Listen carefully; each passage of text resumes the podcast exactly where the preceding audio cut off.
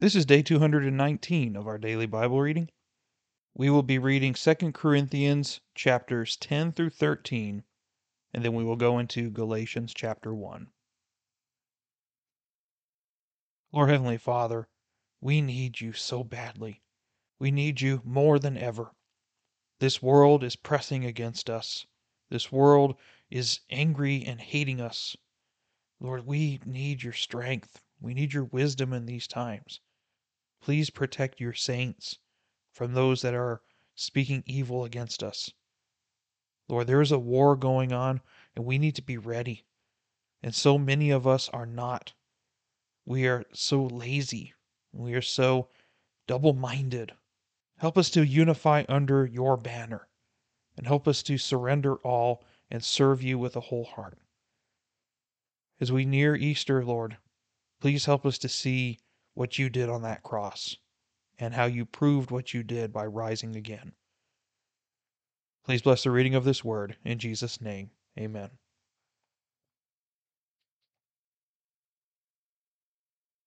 Now I, Paul, myself, urge you by the meekness and gentleness of Christ. I who am meek when face to face with you, but bold toward you when absent. I ask that when I am present, I need not be bold with the confidence with which I propose to be courageous against some, who regard us as if we walked according to the flesh. For though we walk in the flesh, we do not war according to the flesh. For the weapons of our warfare are not of the flesh, but divinely powerful for the destruction of fortresses. We are destroying speculations and every lofty thing raised up against the knowledge of God. And we are taking every thought captive to the obedience of Christ. And we are ready to punish all disobedience whenever your obedience is complete. You are looking at things as they are outwardly.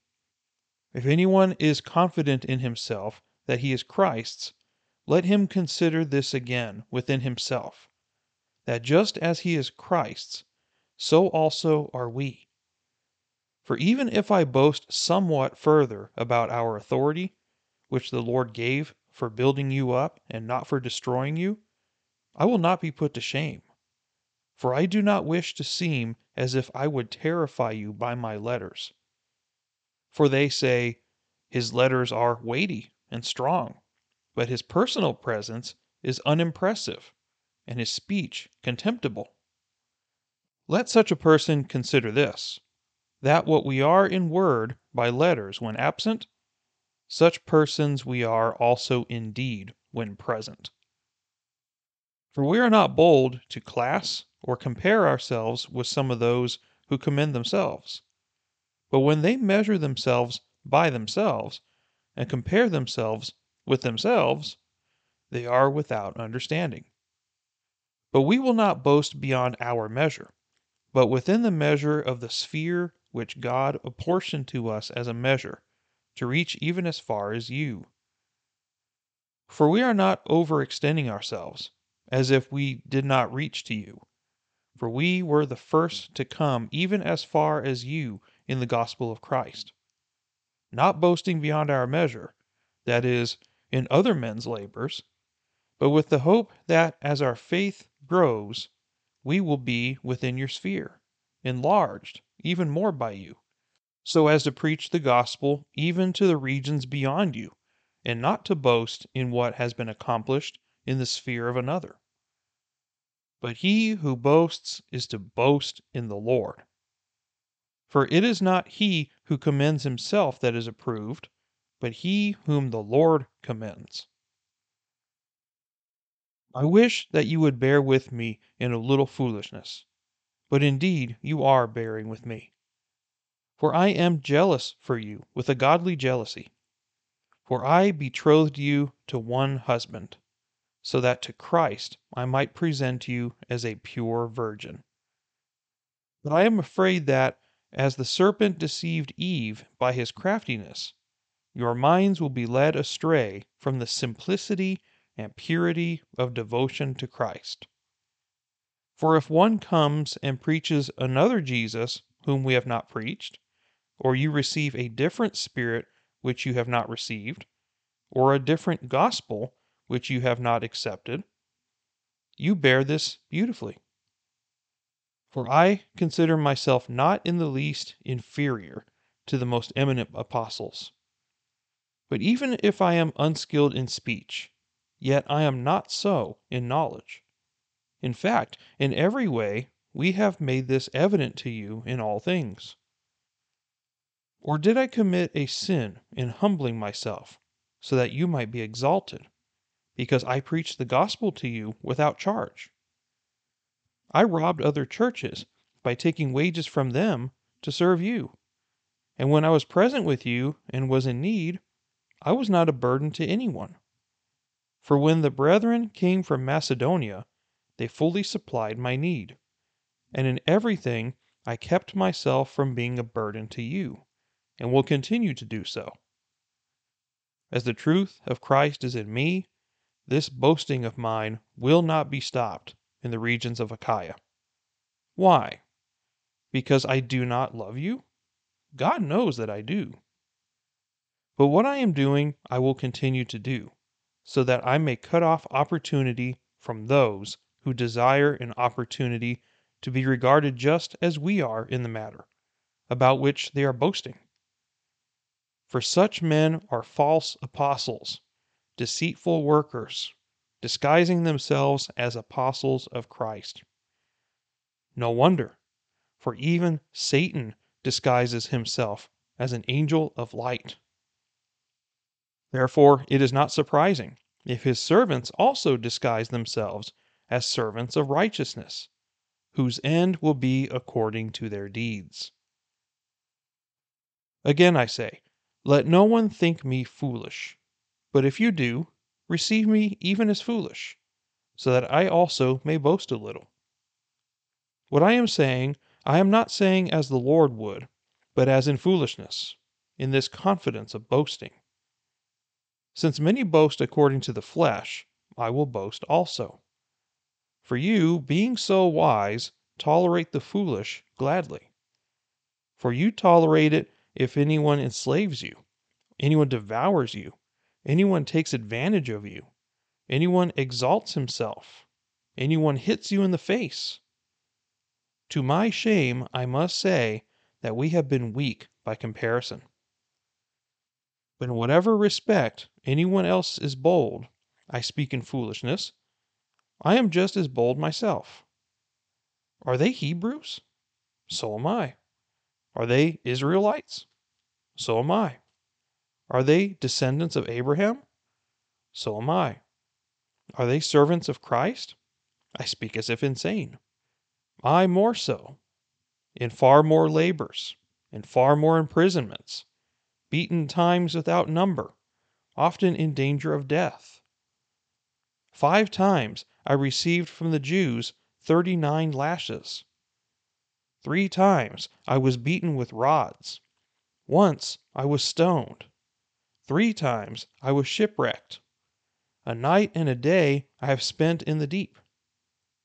I have been on frequent journeys, in dangers from rivers, dangers from robbers, dangers from my countrymen, dangers from the Gentiles, dangers from the city, dangers in the wilderness, dangers on the sea, dangers among false brethren. I have been in labor and hardship, through many sleepless nights, in hunger and thirst, often without food, in cold and exposure. Apart from such external things, there is the daily pressure on me of concern for all the churches. Who is weak without my being weak? Who is led into sin without my intense concern? If I have to boast, I will boast of what pertains to my weakness. The God and Father of the Lord Jesus, He who is blessed forever, knows that I am not lying. In Damascus, the ethnarch under Aretas the king was guarding the city of the Damascenes in order to seize me, and I was let down in a basket through a window in the wall, and so escaped his hands. Boosting is necessary, though it is not profitable. But I will go on to visions and revelations of the Lord.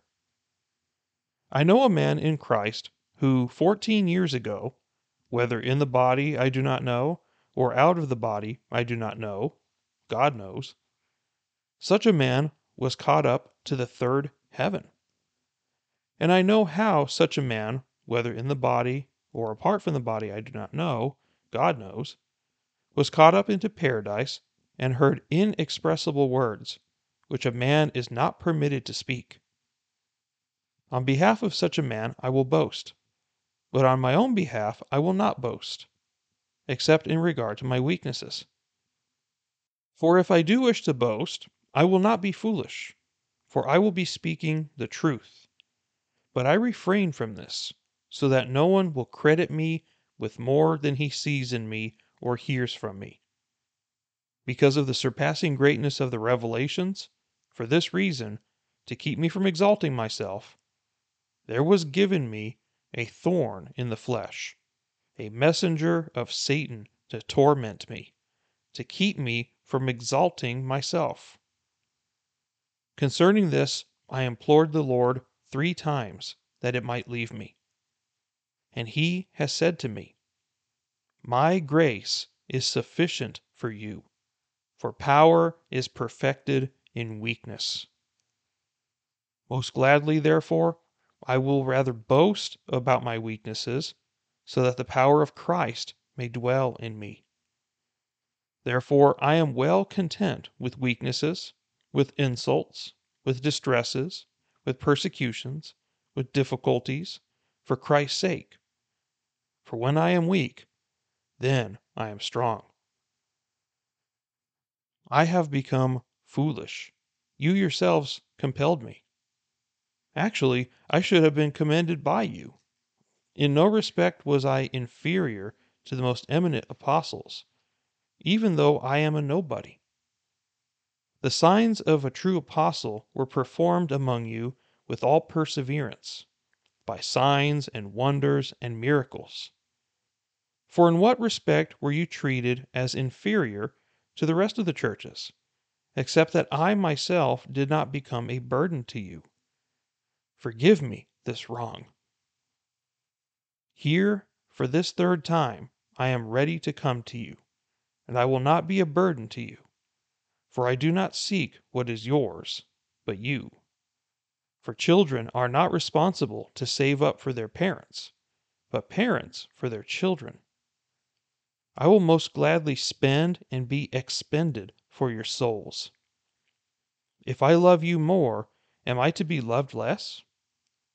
But be that as it may, I did not burden you myself. Nevertheless, crafty fellow that I am, I took you in by deceit. Certainly, I have not taken advantage of you through any of those whom I have sent to you, have I? I urged Titus to go, and I sent the brother with him. Titus did not take any advantage of you, did he? Did we not conduct ourselves in the same spirit and walk in the same steps? All this time you have been thinking that we are defending ourselves to you. Actually, it is in the sight of God that we have been speaking in Christ, and all for your upbuilding, beloved.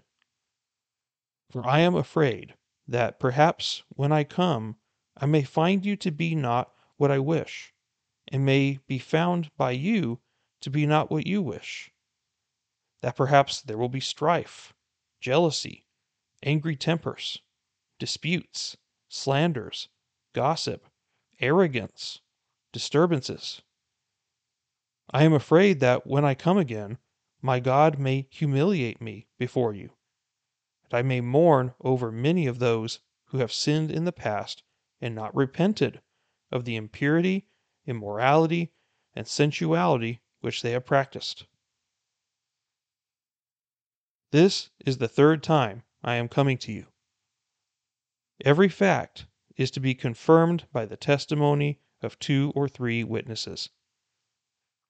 I have previously said, when present the second time, and though now absent, I say in advance to those who have sinned in the past and to all the rest as well, that if I come again, I will not spare anyone, since you are seeking for proof of the Christ who speaks in me, and who is not weak toward you, but mighty in you. For indeed, he was crucified because of weakness, yet he lives because of the power of God. For we also are weak in him, yet we live with him because of the power of God directed toward you. Test yourselves to see if you are in the faith. Examine yourselves.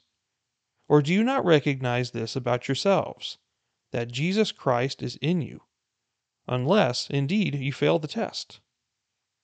But I trust that you will realize that we ourselves do not fail the test. Now we pray to God that you do no wrong.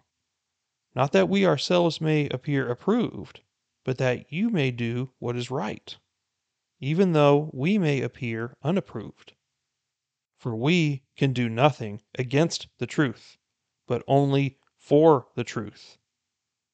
For we rejoice when we ourselves are weak, but you are strong. This we also pray for, that you be made complete. For this reason I am writing these things while absent, so that when present I need not use severity, in accordance with the authority which the Lord gave me for building up and not for tearing down. Finally, brethren, rejoice, be made complete, be comforted, be like minded, live in peace, and the God of love and peace will be with you. Greet one another with a holy kiss. All the saints greet you. The grace of the Lord Jesus Christ, and the love of God, and the fellowship of the Holy Spirit be with you all.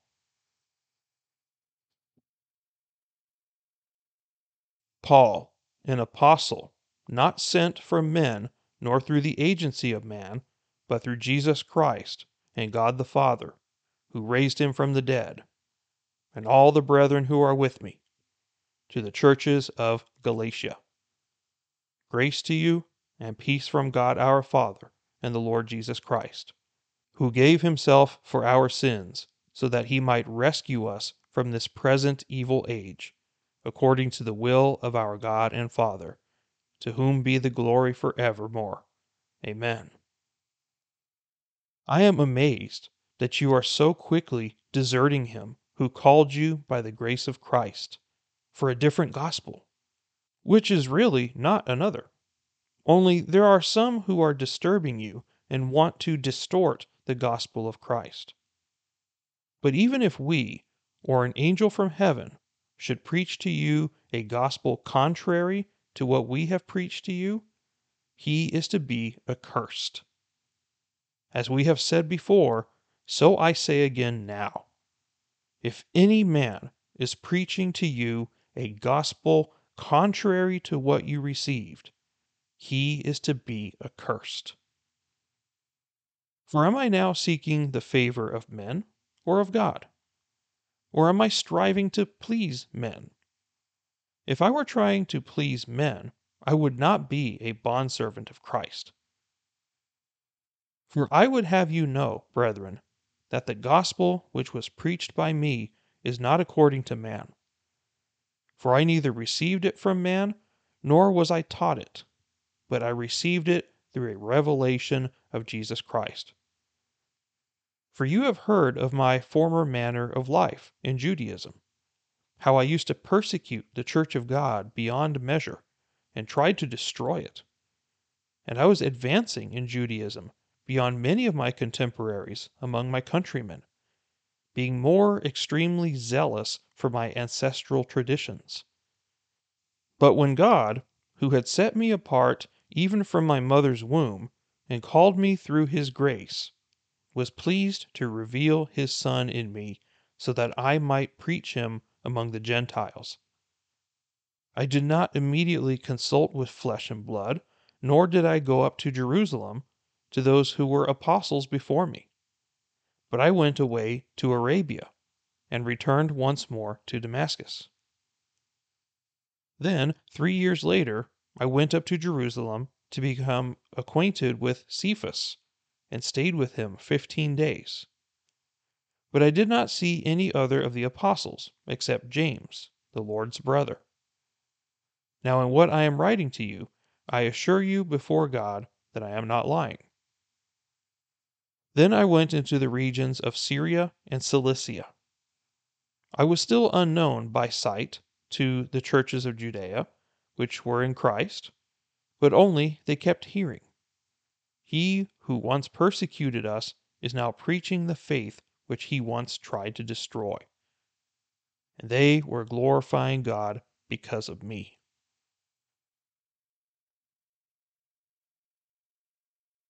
All right. Congratulations for finishing another book of the Bible. We've completed Second Corinthians, and we are now in Galatians. Let's see what we've learned from today's reading, and we'll move forward from here. Beginning in chapter 10, Paul seems to be defending his apostleship. What it seems like is that there are some among the Corinthians that have doubts or skepticism about his apostolic authority. Some have even called him a false apostle. And so these people were most likely Jewish Christians who claimed higher authority than Paul, and they most likely lorded it over the church, if we read into what chapter 11 said. So here we are having Jewish people getting in the way again, and they still have not yet understood what Christ did for them, as well as what Paul is trying to do. It's very hard to undo this for the Jewish people, it seems, because they're so used to for thousands of years now, being the exclusive people of God. And now that it's open to the Gentiles, they have become very jealous. And because they've had the exclusivity for so long, they think that people like Paul are lying and trying to propagate this idea that Gentiles can get saved now, when that's not the case. And Paul continues to defend that he is called to witness to the Gentiles, in fact. So, what he does in verse 3 is he is showing that the issue is not against flesh and blood, but it's a spiritual matter. The weapons of our warfare are not of the flesh, but divinely powerful for the destruction of fortresses. Well, what fortresses?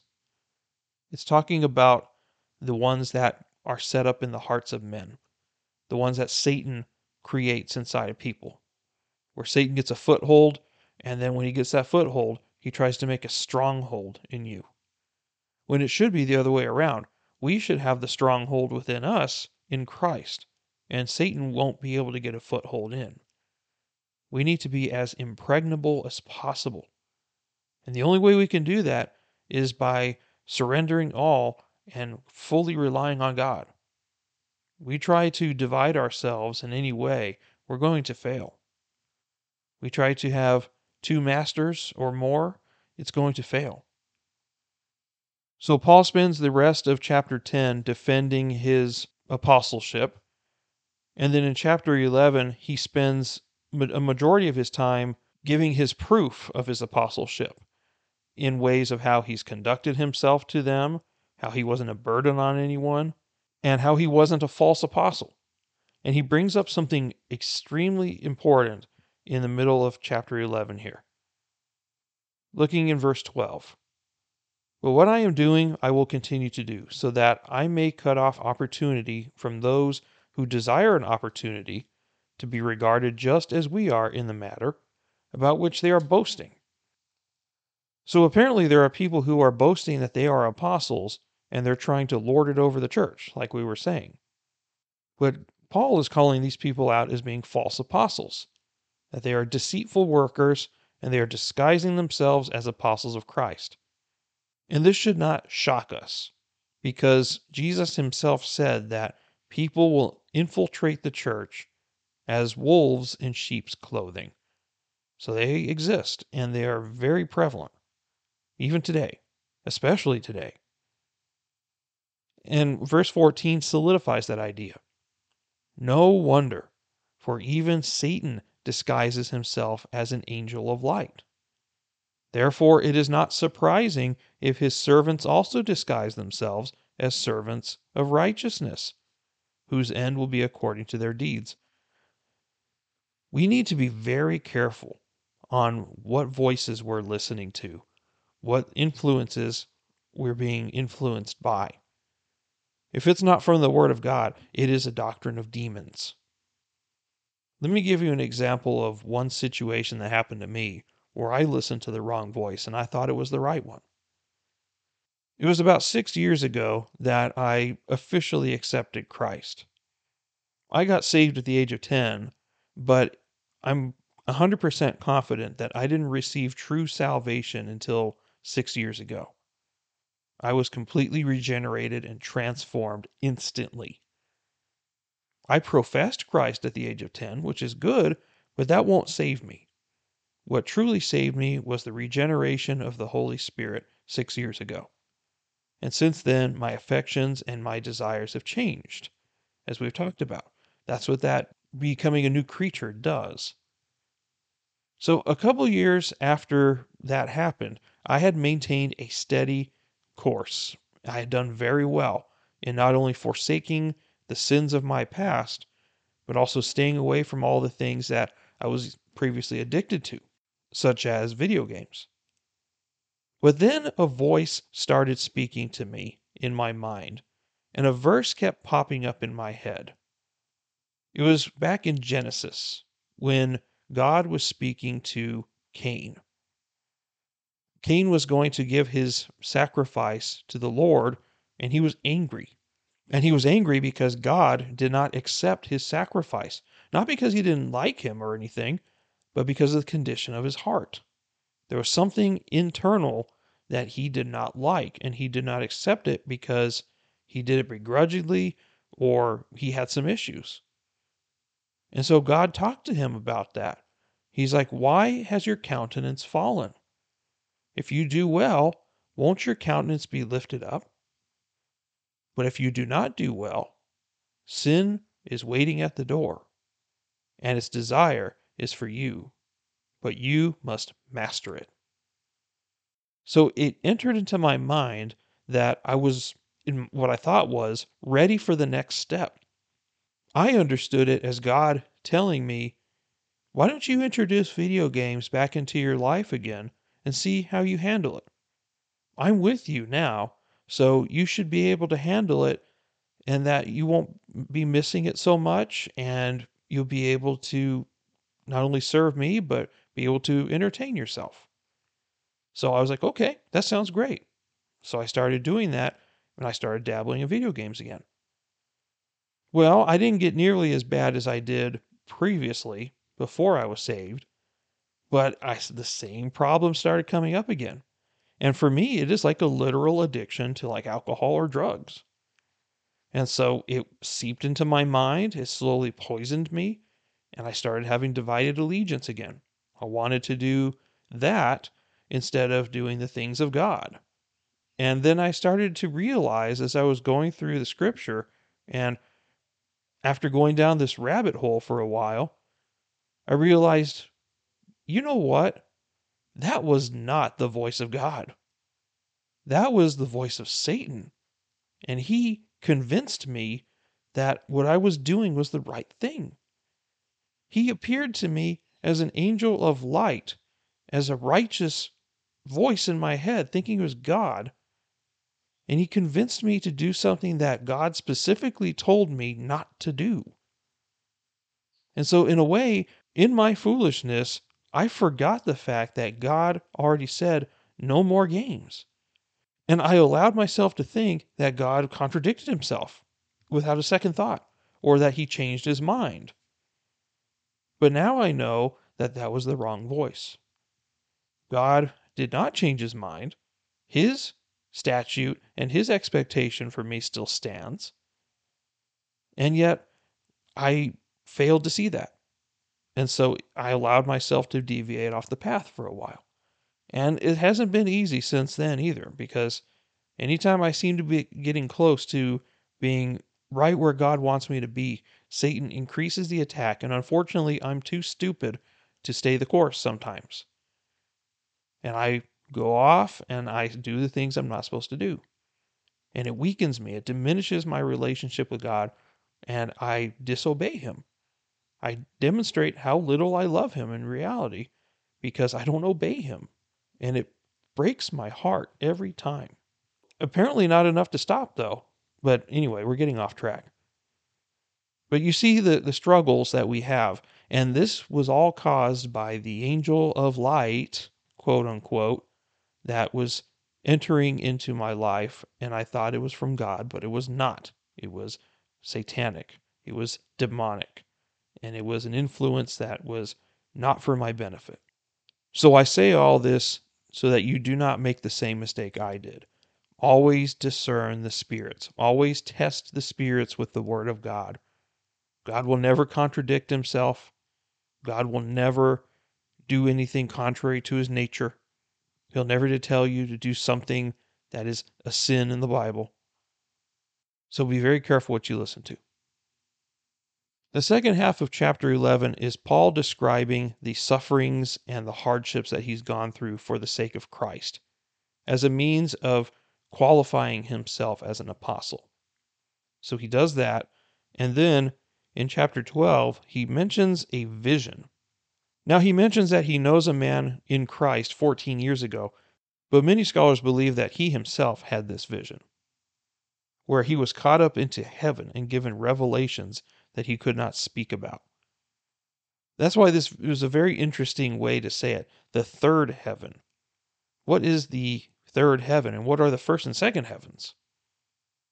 In the Old Testament, the best illustration we have of this is how they describe various things.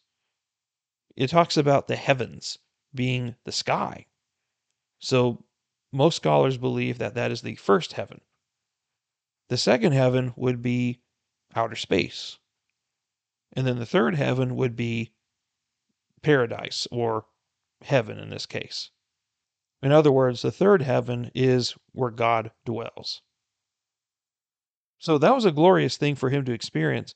But then afterwards, it says that he received a thorn in his flesh. Now, this is a very popular piece of scripture, and it's unclear what this thorn in his flesh actually is, because the flesh can be a lot of things, and it's likely not a literal thorn. So, what is this?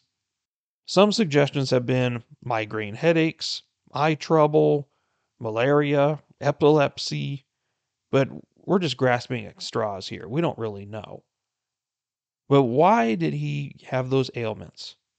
He says it almost twice in a row. Why? To keep him from exalting himself. So sometimes God puts things in our lives to keep us humble. And when he prayed about it, Jesus answered him directly. He said, My grace is sufficient for you, for power is perfected in weakness. What Jesus is saying is that you think you need these things. You think you need this thorn to go away, but it's there for a reason. You don't need this to go away. My grace is enough for you. This was a scripture that really helped clarify things for me.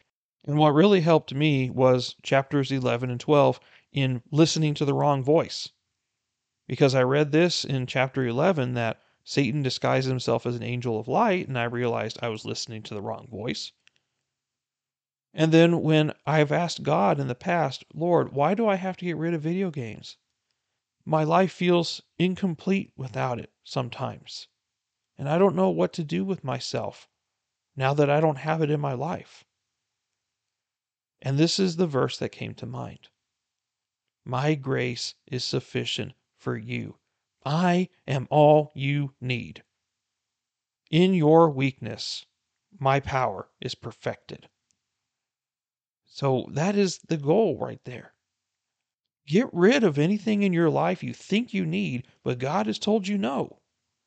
If you know in your heart that there is something holding you back, something that is preventing you from giving everything to Christ, You need to get rid of it because God is able to satisfy you.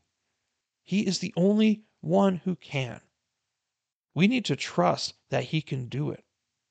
And He will take us somewhere beyond our imagination in ability, in His work, in His service, in means of magnifying His glory. He could use you if you give Him all things. Consider that today. The end of chapter 12 focuses on repentance. He is asking the Corinthian people to repent from their ways.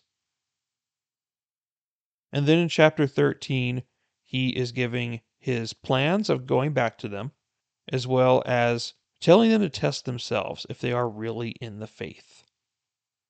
And how do you know if you are in the faith? Jesus Christ is in you.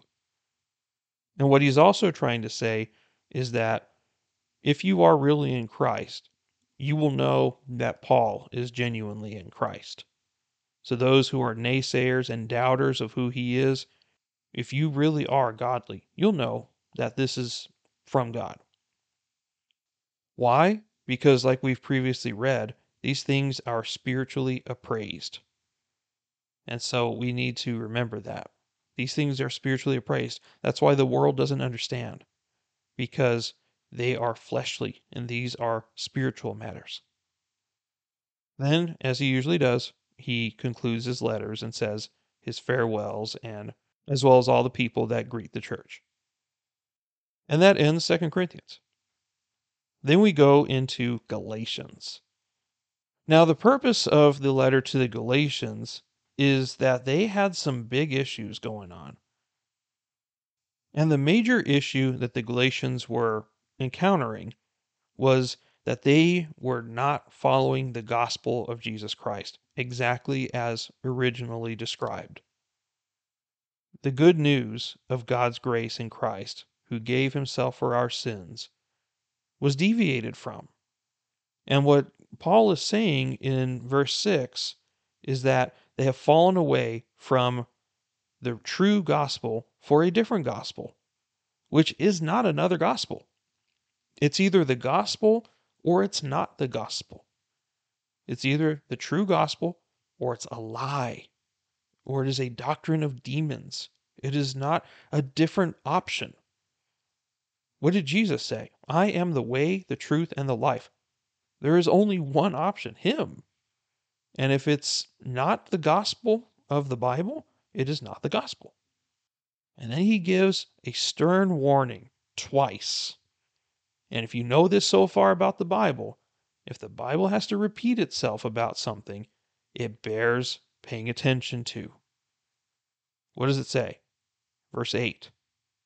But even if we or an angel from heaven should preach to you a gospel contrary to what we have preached to you, he is to be accursed, or in the Latin, anathema.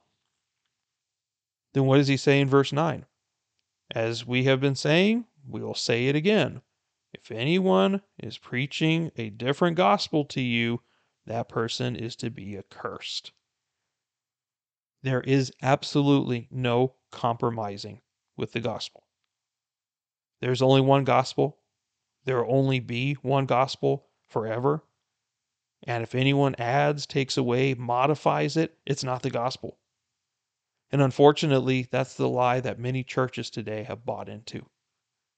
They have deviated from the true gospel of Jesus Christ. And therefore, it's watered down and it's pointless. It has no effect if it is not the true gospel. Can God still do something? Yeah, he can do whatever he wants. But he represents himself properly. And therefore, we as his believers need to represent him properly on how we share the gospel with others. And then the second half of chapter 1 is him showing his apostolic authority. That it wasn't just appointed by men, but that he received a direct revelation from God himself. And so that is what qualifies him as an apostle, worthy to be listened to. And that will conclude it for today. Thank you for listening. I'm Ryan And we'll see you next time. Take care, and God bless you.